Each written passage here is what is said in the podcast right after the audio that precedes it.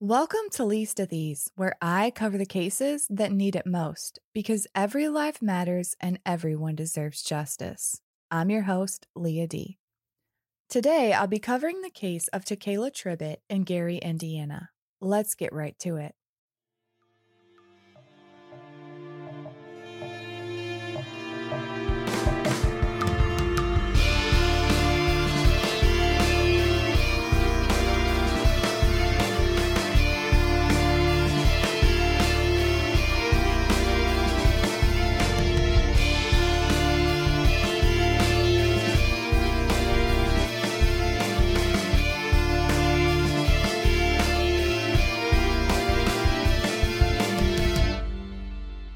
The morning of Monday, September 16, 2019, was much like any other day for utility workers in Gary, Indiana, but the day would end up being anything but routine.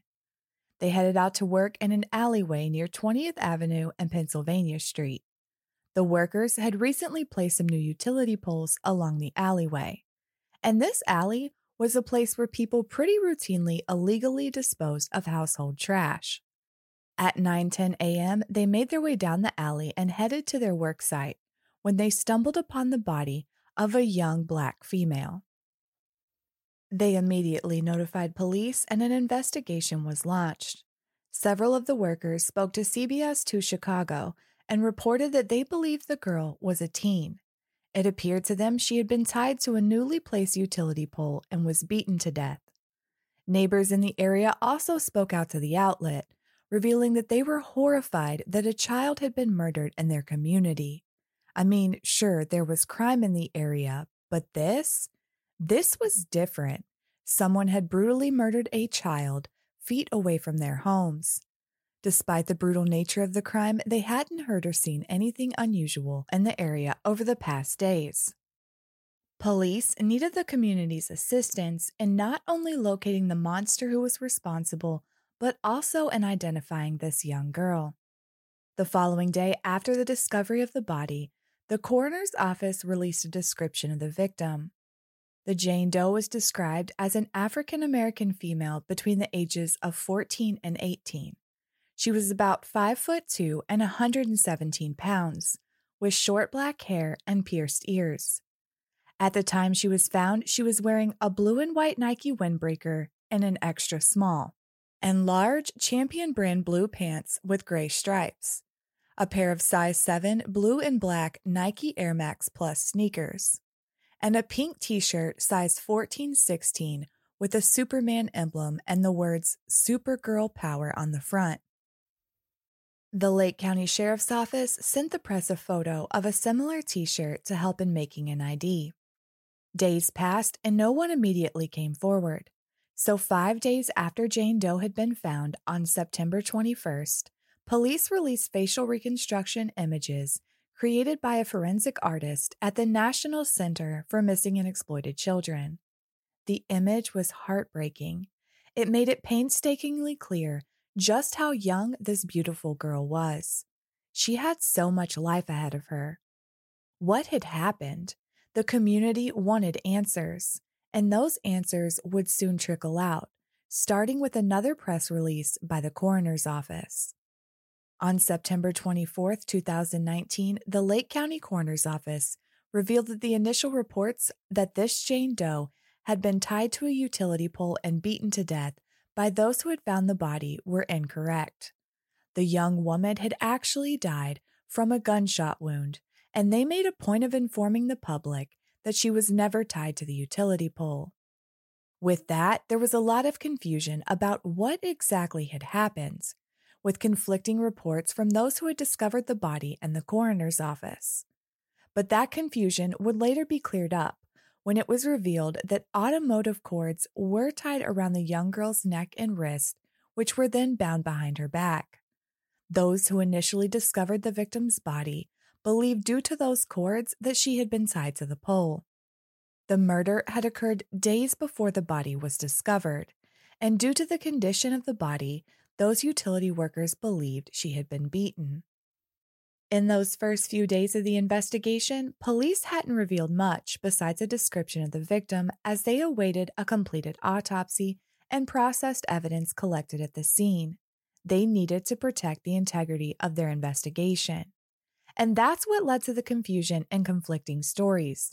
Now that the autopsy had been completed, they knew this young girl had died from a gunshot wound. But who was she? Investigators with the Lake County Gary Metro Homicide Unit, the Lake County Coroner's Office, the Gary Police Department's Juvenile Division, the FBI, and National Center for Missing and Exploited Children combed through missing persons reports, trying to narrow down the search. As they looked for answers, WGN TV reported that although a positive identification hadn't been made, friends of 14 year old Takaylah Tribitt believed the body found weeks earlier was that of their friend. According to her friends, not only did the facial reconstruction look a lot like her, Takaylah had the same pink Supergirl t shirt police had released a photo of earlier. She loved that shirt and wore it all the time. And besides, her friends hadn't heard from Takaylah in a couple weeks. In fact, according to the NWI Times, Takaylah Tribitt had been reported missing on September 1st, 2019, by a representative of a shelter in Chicago.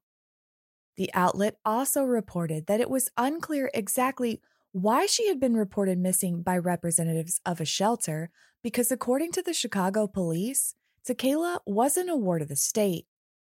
Other outlets reported that Takaylah's aunt had custody of her, but that she frequently stayed with friends and for an unknown amount of time had been staying at this shelter in Chicago. It wasn't like her to not contact her friends, and they were convinced more than ever that the body that had been found was their Takaylah. They gathered for a vigil and balloon release in Takaylah's honor near the elementary school she had once attended in Chicago. According to WGN TV, the coroner's office had attempted to make a positive identification with dental records, but the last dental imaging had been done when Takaylah was nine years old. So many changes take place between 9 and 14, so they were unable to use the records to make a complete comparison. Takaylah's biological mother came forward and submitted her DNA for testing. As they awaited test results, investigators revealed a little more information. Although the missing persons report had been filed on September 1st, friends initially reported to officials that they had last heard from Takaylah on September 10th. And something had led investigators to believe that Takaylah may have had what they described as ties to a man from Gary, Indiana's Midtown section. Detectives asked that anyone with knowledge of Takaylah's whereabouts between September 1st and 16th, including her friends and family, or those who may have seen her in Gary, come forward. On December 1st, 2019, nearly three months after utility workers had made that grisly discovery, CBS News reported what friends and family already knew that the Lake County, Indiana Sheriff's Office confirmed through DNA technology that the body found was that of 14 year old Takaylah Tribitt. Lake County Sheriff Oscar Martinez Jr. said his department was actively pursuing several leads on both sides of the Illinois Indiana state line in search of suspects and information. And onto a suspect they were. Although nothing had been released publicly, police had been onto a suspect almost since the day Takaylah's body had been found. Officials had hinted to the suspect before Takaylah had been officially identified. Remember that man from Gary's Midtown section? It turned out that investigators had seized several items of evidence at the scene where Takaylah's body had been found a casing to a 9mm and a gold credit card dropped at the scene with the last name Simmons. A witness came forward and told police they had last seen Takaylah on September 12th in Chicago. Records obtained from Facebook showed that Takaylah had been talking over the social media site with a man named Deonlashawn, according to court records. Any guesses on Deon's last name? Yep, you got it. Deonlashawn was actually 33 year old Dion LaShawn Simmons. It turned out that the credit card found at the crime scene belonged to a relative of his with the same last name. It's unclear how he came into possession of the card, but judging from his criminal record, it's likely police had a few ideas because Deonlashawn Simmons had a criminal record that could damn near make a mafia boss blush. By the time Simmons was 15 years old, he had three juvenile adjudications. As an adult, Simmons had been arrested countless times had five felony convictions, including possession of a stolen vehicle, weapons charges, aggravated robbery, and promoting prostitution, just to name a few. For the sake of time, I'll spare you with the misdemeanors, but there was a whole CVS receipt of those as well. At the time Takaylah was murdered, Simmons was actually out on parole. And exactly what business did a grown ass man twice Takaylah's age who was in no way related to her, have talking to a 14 year old child anyway. Let's talk about that promoting prostitution charge that Simmons had previously been convicted of. The Illinois statute defines promoting prostitution as any person who knowingly performs any of the following acts. Advances prostitution as defined in section 11 0.1 profits from prostitution by compelling a person to become a prostitute, or arranging or offering to arrange a situation in which a person may practice prostitution. In simple terms, Deonlashawn Simmons was a pimp, forcing women into sex work and taking their money like a real shitbag. According to HHS.gov, that promoting prostitution charge is sometimes used instead of a human trafficking charge when victims of trafficking can't or are unwilling to testify out of fear or whatever the reason may be. If you've been following this podcast for a while, then you probably know raising awareness and rescuing victims of human trafficking is something I'm very passionate about. For legal purposes, I want to make this very clear. Simmons was never charged with any trafficking crime in relation to Takaylah's murder. However, experts in the field have pointed out that Takaylah's case raised several red flags for attempted sex trafficking. There's never a bad time to raise awareness, so let's go over a couple stats, starting with those who are most vulnerable to trafficking. According to the Polaris Project, those who are most at risk fall into several categories, but the top five risk factors are substance use concern, runaway and homeless youth, unstable housing, mental health concern, or recent migration or relocation. And ever since social media became a thing, it's been used as a tool for traffickers to recruit victims. But in 2020, with the shutdowns due to the pandemic, online recruitment exploded. Data collected by the Polaris Project in 2020 showed that there was a 125% increase in reports of recruitment on Facebook from 2019 and a 95% increase on Instagram. Across the board, online recruitment increased 22% from previous years. Common recruitment sites from prior years, such as strip clubs, schools, and foster homes, dropped, and the internet remains the top recruitment location for both sex and labor trafficking. It's crushing to know that foster homes and schools still rank high on the list of recruitment locations. Investigators continued to interview witnesses, track down leads, and slowly build their case. Deonlashawn Simmons was picked up on unrelated charges, but detectives took the opportunity to question him about how he knew Takaylah Tribitt. According to court documents obtained by the Chicago Tribune, in a police interview, Simmons told investigators that he met Takaylah when she was being chased down the street by, quote, some guys trying to get her drunk. When pressed further by detectives, he changed his story and said he had a, quote, big brother relationship with her. He claimed he frequently gave her rides, bought her pizza and McDonald's, and paid for her to get her hair and nails done.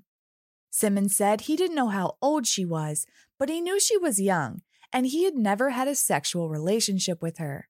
You know, he was this big brother hero figure that looked out for her. Besides, according to Simmons, he hadn't even been back in Indiana since he had a falling out with his father two years prior. When detectives confronted him with the fact that phone records they had already obtained pinged his cell phone near Cline Avenue and Interstate 8094, about 2.5 miles from where Takaylah's body had been found on September 14th, he dropped the whole Big Brother hero act and told detectives that he had been in Fort Wayne before traveling on down the interstate to solicit a sex worker at a truck stop in Gary. To be clear, both Fort Wayne and Gary are in Indiana, otherwise known as the state Simmons initially claimed he hadn't been in for the past two years. When the investigator determined those stories were all lies, Simmons changed it up yet again and said that he and Takaylah were together on September 13th. But she had left of her own free will after an argument because he had shown up too late to take her to a hair appointment. He then claimed he had found out, quote, that same fucking day on the news that she had died. And Simmons couldn't explain how she was found near his relative's house in Gary. I'm assuming he didn't know how his relative's credit card wound up at the scene either. Not to mention the fact that Takaylah's body hadn't been found until September 16th, a whole three days after Simmons claimed he had watched the newscast detailing her death. They were his lies, and detectives were to sit back and let him tell as many of them as he wanted. Eventually, he ran out of stories, so detectives pressed further and asked Simmons for his DNA. He declined. But when they whipped out the search warrant they had already obtained for it, he then told them that he hoped it would clear him, stating, If it's not by her genitals, I don't give a fuck. Genitals is not the word Simmons used, but I will not be referring to a minor's private parts in the terms this dirtbag chose to, even if it is a direct quote. Simmons wasn't immediately charged in connection with Takaylah's death, and investigators continued to gather evidence. His DNA was sent off to be compared to DNA at the crime scene. A year passed before a warrant for Deonlashawn Simmons was finally issued. In that year, detectives with the Lake County Gary Metro Homicide Unit had served search warrants for several social media accounts. They wanted their case against Simmons to be rock solid. Not long after the warrant was issued, the U.S. Marshals tracked Simmons down and took him into custody. Nick Gonzalez, inspector for the U.S. Marshals Service Great Lakes Regional Fugitive Task Force, spoke to the Times.com and revealed that on November 10, 2020, Simmons was taken into custody without incident at about 11:30 a.m. in the 6900 block of South Michigan Avenue in Chicago. Simmons was later extradited from Cook County to face murder charges. He pled not guilty. In March of 2022, the trial of Deonlashawn Simmons was underway. The prosecution presented a hell of a case. Evidence showed that 14 year old Takaylah Tribitt had met Simmons at a girl's birthday party in Chicago just days before she was murdered. He had offered to give her a ride. Takaylah had told that friend of hers that she had been communicating with a man named Deonlashawn. And then there were the Facebook records. Takaylah's Facebook profile was logged into the same IP address as Simmons' phone in the days before her disappearance. She and Simmons were known to be together at least 18 times. Her last known Facebook location was recorded at 1:27 a.m. on September 14th in the area of Simmons' relative's home on the south side of Chicago. 3 minutes later at 1:30 a.m. on September 14th, Simmons deactivated his own Facebook account. Cell phone records place Simmons in very close proximity to where Takaylah's body had been found at about 3:45 a.m. on September 14th. And further, the pathologist had concluded that Takaylah's time of death was at least 48 hours, but more likely somewhere between 3 to 4 days before her body had been found. The timeline matched. When it came to physical evidence, testimony revealed that Takaylah had been bound with automotive cords at the wrists, and cords had also been tied around her neck. DNA of two male profiles were found on the cords, and one of the profiles matched the DNA of Simmons. Prosecutors believe Simmons acted alone, and the second set of DNA belonged to someone uninvolved in the case. It was also determined that Takaylah had been sexually assaulted multiple times prior to her murder. But for reasons I sure couldn't find anywhere, Simmons was never charged with any sex crimes. After Takaylah had been sexually assaulted multiple times and bound, she was shot execution style at point blank range in the head. The prosecutor stated the last image Takaylah Tribitt saw was Simmons pointing a gun at her head. She was completely defenseless. A 9mm shell casing was found at the scene. A special agent with the FBI had executed a search warrant for Simmons' car and found a frame for a 9mm semi automatic handgun, a magazine, and 9mm ammunition hidden in the vehicle. Lake County Deputy Prosecutor Douglas Shaw wrapped it all up, stating that Takaylah Tribitt had a rough life, but she made it 14 years, surviving however she could going on to say she made it six days with Deon Simmons and then she was dead. When it was time for the defense, the attorneys argued that the entire case was circumstantial and tried to create doubt in the minds of the jurors, making a pretty big deal of why investigators had failed to collect and test a pair of latex gloves seen in crime scene photos near Takaylah's body going as far as to attempt a spin on the line made infamous by Johnnie Cochran in the O.J. Simpson double murder trial. Defense attorney Michael Campbell stating, They say it the glove fits, but we don't even know that. They didn't test it. They didn't do their jobs. That's reasonable doubt. The prosecution argued that investigators didn't need to test the gloves because they felt they were unrelated to the crime. A lot of garbage was routinely dumped in that area, and the gloves appear to have been discarded long before Takaylah was murdered.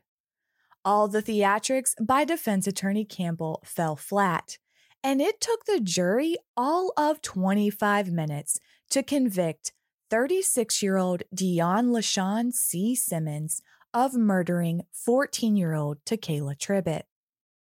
In a subsequent phase of his trial, Simmons admitted to firearm and habitual offender enhancements, which could add years to the sentence he would receive.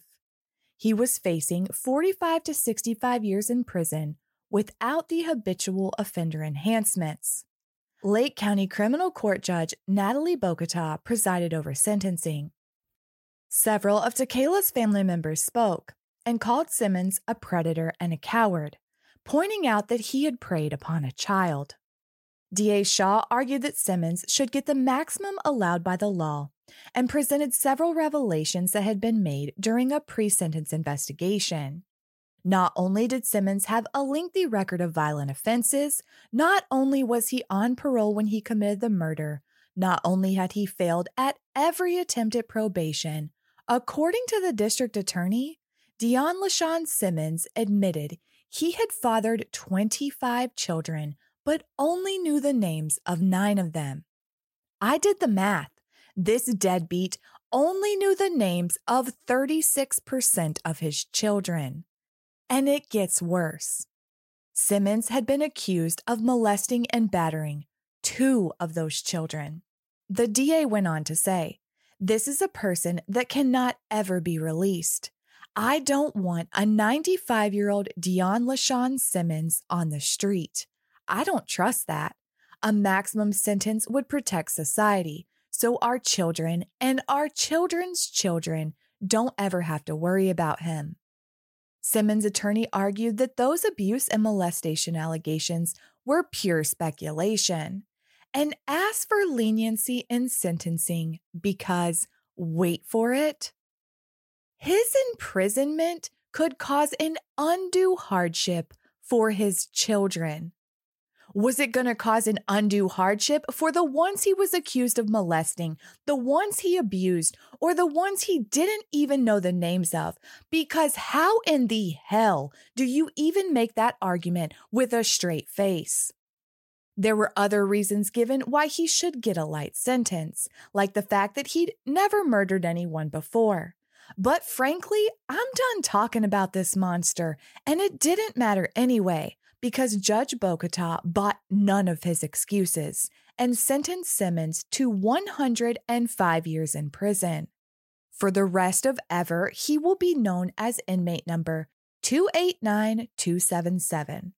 His projected release date is listed on the Indiana Department of Corrections website as July 22, 2099. Takaylah Tribitt was known to her friends and family as Ladybug. Those closest to her remember her as outgoing with a smile that lit up the world. A very strong girl who, at just 14, had already faced adversity. A beautiful girl whose life was just beginning. I think her aunt summed it up best when she addressed Simmons in court, stating, Whatever Ladybug had going on, you took her opportunity to get it right. I don't forgive you. If there was a death penalty, I think you should have it. Just a couple quick things before we go.